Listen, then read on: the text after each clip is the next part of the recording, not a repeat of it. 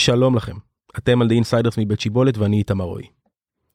היום אנחנו ממשיכים את סדרת אקלים ו-ESG שהתחלנו בשבוע שעבר עם עורך דין גלית עופר ודוקטור ליעד אורטר. ממש בקטנה נגענו בהזדמנויות והבטחנו שנרחיב על זה בפרק היום. יש מקום להרחיב על זה, כי בכל זאת, כמאמר הקלישאה, כל משבר הוא הזדמנות. אבל היום נרחיב ונדבר על הזדמנויות של ממש, הזדמנויות גדולות, איך אפשר לשנות את העולם באמצעות כל הברוך הזה, ומי התעשיות הגדולות שיכולות לצמוח ממנו. מסתבר אגב שיש כאלו לא מעט. ככלל ההשקעות הגדולות שנדרשות רק למטרת איזון פליטות הפחמן, מטרה שישראל אגב מחויבת לה, רק זה מוערך בכמה טריליוני דולרים. סתם לשם המחשה, היקף ההשקעה של ממשלת ארה"ב בנכסי אנרגיה ומערכת שימושי קרקע צפוי לגדול בשלושה וחצי טריליון דולר בשנה למשך 30 השנים הבאות. הכסף הציבורי הזה יממן פרויקטים, יזמים, מקומות עבודה, וזה רק סגמנט אחד שיכול להמחיש את גודל הפוטנציאל. ננסה היום לתת בהם סימנים ולראות איך אפשר שמאז אולי יצא מתוק. שלום. היי. מה העניינים? הנה אנחנו פה שוב. פרק שני בסדרה שלנו על אה, ESG, והיום אנחנו נדבר על אה, הזדמנויות. הזדמנויות וכל הדברים שאפשר אה, לנצל, או נקרא לזה לנצל זה לא מילה טובה, אה, להרוויח. להשתמש לטובת. להשתמש לטובת באמצעות ה-ESG. אז אני אגיד שלא קראתי את כל הדוח של מקינזי, אבל כן קצת בקטנה כהכנה לפרק הזה היה איזשהו דוח שבו הם מתארים את המאבק לאיפוס הפליטות כעתיר הזדמנויות. החלפת מוצרים, רתימת חדשנות. יש הרבה מאוד הזדמנויות סביב הדבר הזה. נכון. I leave the floor to you, דוקטור. אמ, טוב אולי ננסה למפות את ההזדמנויות בשתי זירות מרכזיות וכמובן יש הרבה הרבה יותר מהם. זירה מרכזית אחת זה בעצם זה כל העולם של, ה, של המדידה של נקרא לזה חשבונאות פחמן. בסדר עכשיו חשבונאות פחמן נמצאת בבסיס של כל. או צריכה להיות בבסיס של כל ההתנהלות סביב הנושא של הפחתת אה, הפחתת גזי חממה כי אנחנו בעצם מדברים על כך שלכל מוצר ולכל אקט בחיים שלנו יש את המשמעות הפחמנית שלו זה נקרא carbon footprint מדרך פחמני יש את זה מתודולוגיות מדידה סדורות ואם אני לוקח את זה מהרמה המדינתית לרמה הלאומית אז אנחנו נמצאים באיזושהי מסגרת שמדינות מציבות יעדים זה נקרא NDC national determined commitment ומציבות יעדי הפחתה. עכשיו אל תוך כל הדבר הזה צריך לייצר מערכת שיודעת למדוד יודעת למדוד מה קורה בתאגיד, יודעת למדוד מה קורה במדינה, יודעת לוודא שאכן הפחתה במקום מסוים עומדת בסף שהיא קבעה לעצמה וכולי וכולי. ואז יש לנו עולם שלם של חשבונאות פחמן ו- וטכנולוגיות מפה עד מחרתיים.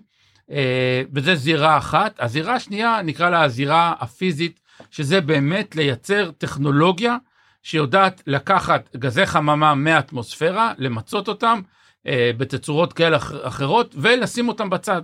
זה יכול להיות במהלכים אה, מה שנקרא nature based, אה, לקחת אה, פסולת אורגנית ולהטמין אותה בים, לגדל אצות על אה, כל מיני חלקיקים ולתת להם לשקוע בים, לקחת את זה ממש להנזיל את הגז הזה ולשים אותו, לדחוף אותו חזרה למאגרי גז שהתייבשו, שהתרוקנו ועוד כאלה וכאלה. ולתוך כל העולמות האלו יש מרחב מאוד מאוד גדול של אה, של חדשנות שהיא גם חדשנות נקרא לזה חדשנות סופטוורית חדשנות של תוכנה של איך להתמודד עם המערכות חישוביות של אה, של אה, mega base data מאגרי מידע מאוד מאוד גדולים. ומצד אחד כל עולמות החדשנות של ה hardware של התוכנה שהכוונה של החומרה שהכוונה ממש לצינורות לדודים לאצות לדברים שהם ממש פיזיים בחיים וזה מציב אתגר מאוד גדול גם בעולם גם למי שעוסק בחדשנות אבל גם של לממן חדשנות כי בעולמות של המימון חדשנות הזאת צריך יכולות אחרות מאשר מימון של עולמות של security או סייבר או gaming או banking או insurance או כל, כל דבר אחר.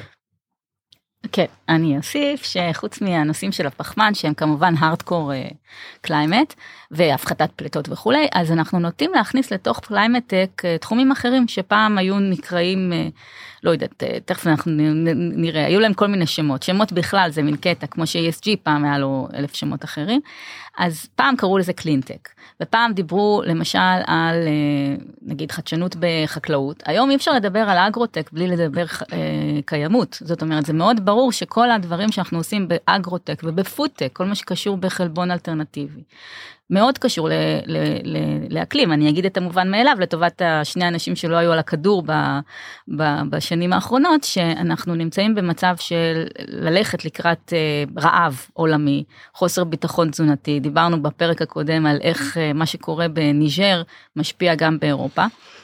לא צריך ללכת רחוק היו. אמ, היה מחסור בחיטה שמגיעה מאוקראינה בעקבות מלחמת אה, רוסיה אוקראינה אז אנחנו רואים שיש אה, כיוונים כאלה ולכן צריך לפתח כמובן בשר זאת אחת התעשיות הכי מזהמות על פני כדור הארץ שגורמת לבירור יערות וכולי וכולי לכן צריך לפתח אה, לבריאות. אה, אה, פתרונות אה, חד, אה, חדשניים לפוד בפוד באוכל אה, חלבון אלטרנטיבי אה, וכולי אגרוטק זה כל מה שקשור בחקלאות מקיימת כי אנחנו אה, הולכים ומאבדים שטחי אה, אדמה שמתאימה למרעה או, בכלל כל מה שקשור. אה, טקסטיל אנחנו צריכים למצוא מקורות אחרים לטקסטיל מכיוון שזאת גם תעשייה מאוד מזהמת. תחבורה שזה אחד הדברים הכי אחד המקורות הכי גדולים לפליטות ולזיהומי אוויר וכולי אז אנחנו מחפשים אנחנו עוברים לת... לרכ... גם, גם לעבור לרכב חשמלי זה כמובן חלק מ climate במידה כזו או אחרת כל הדברים האלה היום כשיש השקעות. השקעות בתחום של climate tech אז מכניסים אליהם אגרוטק פודטק renewable energy automotive וכולי. הם, הם חלק מההזדמנויות. חברות ביטוח לא דיברנו חברות ביטוח זה גם יש להם פה הזדמנויות חבל על הזמן יש בעולמות האלה זה אין סוף. אמ, אנחנו בפרק של ההזדמנויות או הסיכונים? צריך להתחיל בזה שהם הכי הרבה נמצאים בסיכון.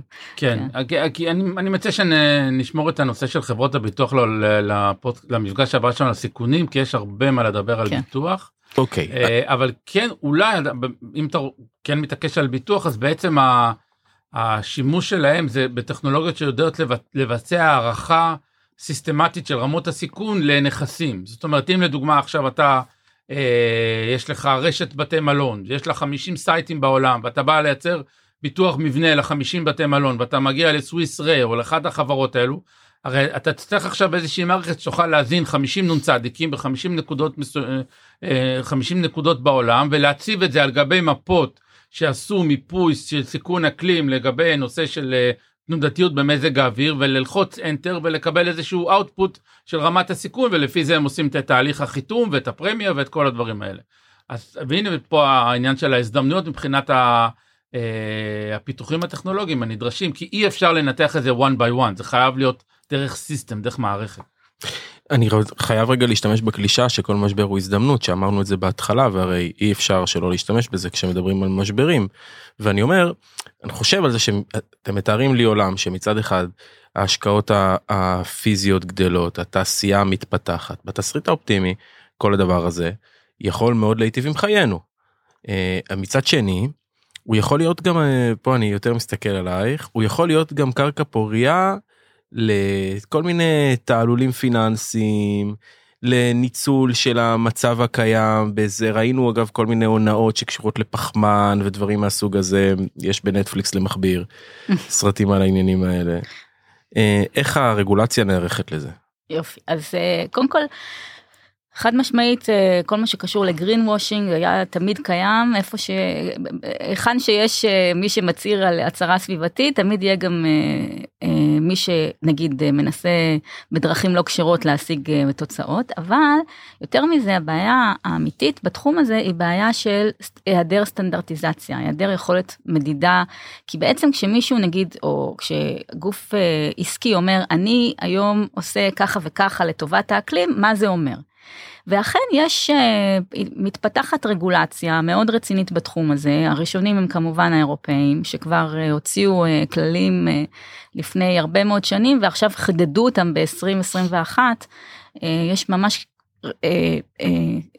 תקנה אירופאית מפורטת שמדברת על מה מותר. אה, תאגיד להגיד על עצמו בהקשרים של מה שנקרא אה, environmental claims או sustainability claims, הטענות המקיימות שלו, ומה אסור לו להגיד, ואם הוא כן אומר את זה, מה הוא צריך לעשות ברמת הדיווח כדי להראות שהוא עומד בזה. וזה אני מדברת איתך ברמה הרבה יותר בסיסית מקרבון נט זירו, כי למשל כשאתה אומר נט זירו, כשאתה אומר שתגיע לאפס פחמן, זה טענה מאוד מאוד מסוכנת וקשה להוכיח אותה וכולי. אבל גם לפני כן להגיד על עצמך שאתה משקיע בהשקעות מקיימות, מה זה אומר? איך, אה, אה, באיזה מדד אנחנו מודדים. אז האירופאים פיתחו כל מיני אה, רגולציות לדבר הזה. אנחנו רואים גם חברות בינלאומיות שמתמודדות עם זה במקומות שונים בעולם, כי בכל מקום הרגולציה הרגולציה קצת אחרת שעושות ממש איזה מטריצת סיכונים כזאת בהקשר הזה ואומרות מה מותר לנו להגיד מה אסור לנו לפרסם וכולי אנחנו רואים את זה זה המשק מתכוונן כבר או השוק וואלה. מתכוונן כן כן לה, לה, להתמודדות עם הדבר הזה. הדבר שעוד צריך להגיד זה שיש פה איום לא רק מרגולציה אלא גם מליטיגציה. זאת אומרת מתביעות שהיום נהיו ליטיגציית אקלים נהייתה דבר היא כבר מה זה בכלל? תסבירי לנו. אוקיי זה מאוד מעניין כמובן כל, כל הליטיגציה זה הזדמנות להזדמנות לתחום השירותים לא צחוק כן א' זאת הזדמנות לתובעים ייצוגיים ש. אה, מן הסתם אה, כן יש התפתחות מאוד מעניינת בתחום של ליטיגציית אקלים זה בעיקרון זה תביעות סביבתיות שמגישים במקומות שונים בעולם בנושאים שקשורים ב...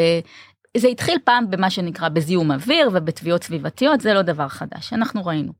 אבל יש ליטיגציה יותר מפותחת היום בתחום הזה שלמשל אה, שהארגון ההולנדי אורחנדה שהוא NGO זה ארגון כזה עמותתי לא יודעת שאפו אקטיביסטים כן אז הם אורחנדה זה שם יפה פשוט אז הם תבעו נגיד ב2018 את החברה את של את רויאל דאצ'ל את הקונצרן הענק ההולנדי שבעצם על זה שעל התרומה שלהם לפליטות אה, לפליטות אה, גזי חממה התרומה העולמית שלהם התרומה השלילית שלהם הם תבעו מהארגון לעשות מאמצים להפחית את הפליטות שלו. עכשיו מה שקרה זה שכתוצאה מזה בית הדין האירופאי בית הדין סליחה בהאג קיבל את התביעה והוא התערב במדיניות הפחתת פליטות גזי החממה של הארגון של רויאל דאצ'ל וחייב אותם לשנות את, ה, את היעדים שלהם ולהגדיל אותם וזה דבר מדהים נכון אתה רואה ממש אה, כניסה לתוך ההארדקור ביזנס לתוך המנגנון והמודל העסקי של חברה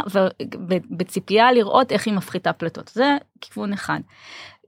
אבל תביעה אחרת שרציתי לדבר איתה כי it just gets weirder זה שזו תביעה שהוגשה על ידי אה, אה, כל מיני שבטי אה, שבטים של ילידים בברזיל נגד חברה צרפתית בשם קזינו. אה, ש... רשת סופרמרקטים קמעונאות. רשת סופרמרקטים קמעונאות שהרשת סופרמרקטים הזו מוכרת uh, בשר שלצורך העניין מיובא מברזיל וכשמכינים את הבשר הזה זאת אומרת שמגדלים את הפרות ואת הבקר לצורך הבשר הזה אז uh, מבערים יער... מברעים זאת אומרת אה, הורסים יערות אה, גשם ובעצם גם השבטים האלה גם אה, טוענים שיש גם פגיעה בהם בקומיוניטי שלהם וממש ברמה הזאת של הדיסטרס של, של השבט הברזילאי. עכשיו למה זה מעניין? כי זה בעצם מגדיל את היכולת, את האחריות המשפטית שיש לעסק מסוים על כל שרשרת האספקה שלו עד לקצה של הקצה של השרשרת וזה רק מתחבר למה שדיברנו בפרק הקודם על אה, זה שאנחנו אה, כולנו רקמה אנושית אחת ואנחנו כולנו חיים בגלובוס אחד אבל יותר מזה גם האיום המשפטי הוא כזה שהוא יכול להגיע ממש מרחוק ובעצם להגיד לחברה הצרפתית בואי את, אנחנו את אחראית גם על מה שקורה בבק יארד שלך. אנחנו רואים את זה גם אולי ליעד יספר את זה בהקשרים אחרים של ESG מה שקורה בהקשרים של זכויות אדם ועבודה ו... ועובדים אה, בדיסטרס וכולי שגם שם אנחנו מטילים אחריות על היצרן לצורך העניין האירופאי או האמריקאי על, ה, על, על חומרי הגלם שלו שבעצם אה, נכרים או אה, מיוצרים בתנאי עבדות ומצוקה במרחק של אלפי קילומטרים ממנו. זה מעניין את יודעת לא חשבתי על זה. כשהתכוננו לפרק הזה שאני התכוננתי קצת לפרק הזה של ההזדמנויות אז כל הזמן חשבתי כאילו על ההזדמנויות הקלאסיות באמת של אנרגיה וכל מה שכרוך בזה וואלה זה הזדמנות לאדם העובד. כי באמת כי ESG בסוף אמרנו ה-G זה governance אנחנו לא מדברים נכון. על זה אבל אנחנו כן רוצים שלא יהיה יהלומי דמים ואנחנו רוצים שיהיה הרבה זה, כאילו. אז זה גם הזדמנות לאדם העובד. אני רוצה רגע לשאול אתכם על שוק ההון. בקורונה אה, היה לנו פרק פה מעניין עם אנרג... על אנרגיות מתחדשות עם אה, עופר ינאי Mm, מנופר. מנופר אנרגיה. מהמם. נופר אנרגיה הונפקה בקורונה. אה, היה גל מטורף של הנפקות בכלל של אנרגיות מתחדשות של אה, חברות אה, שזה מה שהן עושות זאת אומרת כל הנושא הזה של לצאת מ... יש קשר היה קשר מסוים כך בדיעבד למרות שכבר בזמן אמת ראו את זה בין המשבר של הקורונה שהוא בסך הכל משבר. אה, בריאותי, הוא לכאורה לא קשור באקלים, אבל כשדיברו על הרזיליאנס, על העמידות או החסין או החוסן, פיתוח החוסן של מדינה, של חברה, של עיר, כנגד אה, דברים כאלה, לצורך העניין רפואיים או איומים בריאותיים, אז מן הסתם זה מאוד מחובר גם לרזיליאנס בהקשרים אקלימיים.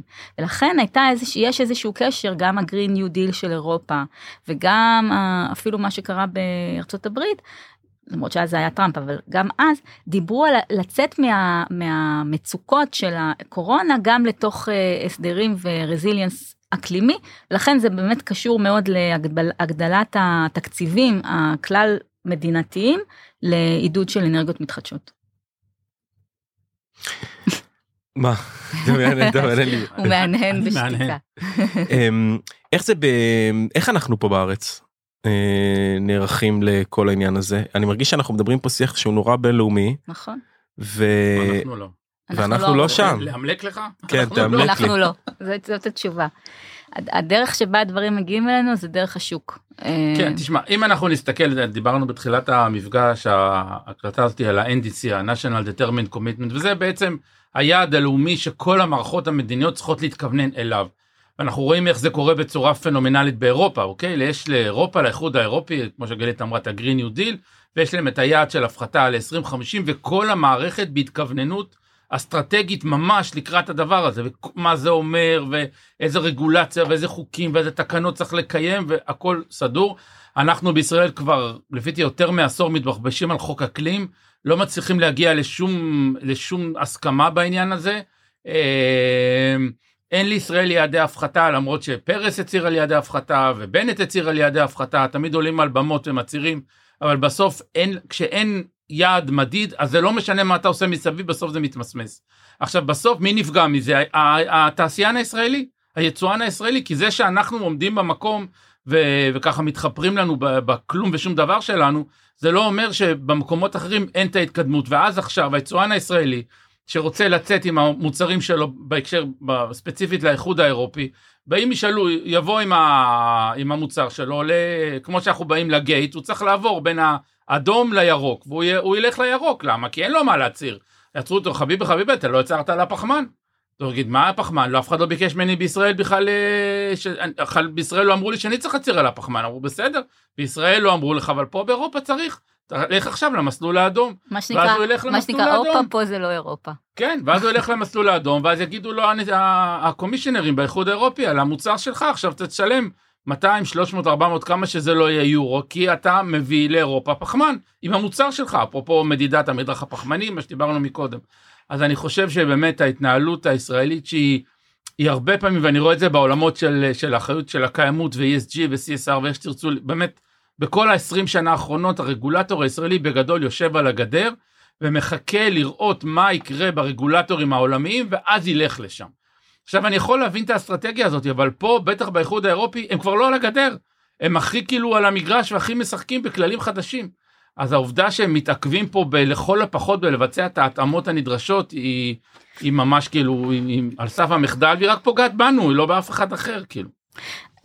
אולי רק להגיד כיוון שאנחנו בפרק של ההזדמנויות שאנחנו בצד החיובי אנחנו מאוד חזקים בטכנולוגיות. אז uh, כמו שכשבנט הלך ל- לגלסגו אז הוא אמר אנחנו לא, אני לא יודע איך אנחנו בקטע של הפחתת פליטות אבל אנחנו נביא את, ה, את החידושים הטכנולוגיים. זה באמת מאוד אה, אולי יומרני אבל זה נכון שיש בישראל לא מעט אה, סטארט-אפים אה, יפים ומעניינים אה, שבאים אנחנו רואים במשרד שמגיעים כל מיני אה, משקיעים מחול לחפש אותם בישראל אנחנו מאוד חזקים באגריטק ובפודטק כמו שאמרנו קודם ווטר מה שקשור במים אנחנו חזקים אז אנחנו גם יש לנו טכנולוגיות שקשורות למה עושים עם מחסור במים ובאזורים של שבהם נדרשת השקעה במים וכו'. בפרק הבא אנחנו נדבר על הסיכונים. זה יש לי תחושה שזה פרק יותר ארוך. יותר מבאס. סיכונים ממשבר האקלים בפרק הבא בפרק הזה דיברנו על הזדמנויות אנחנו גם נוסיף לכם קצת אה, כל מיני דברים מעניינים שאספנו אספתי לאורך הדרך פה בהכנה לפרק הזה נוסיף לכם את זה בתיאור הפרק שזה גם משמש אתכם כל מיני דיאגרמות וכאלה ודברים מעניינים וגם הדוח של מקינזי שהוא מעניין אפילו לקרוא את הסאמרי שלו. זהו זה היה זה תודה רבה לכם שהאזנתם ותודה רבה לכם שהייתם. תודה ביי. ביי.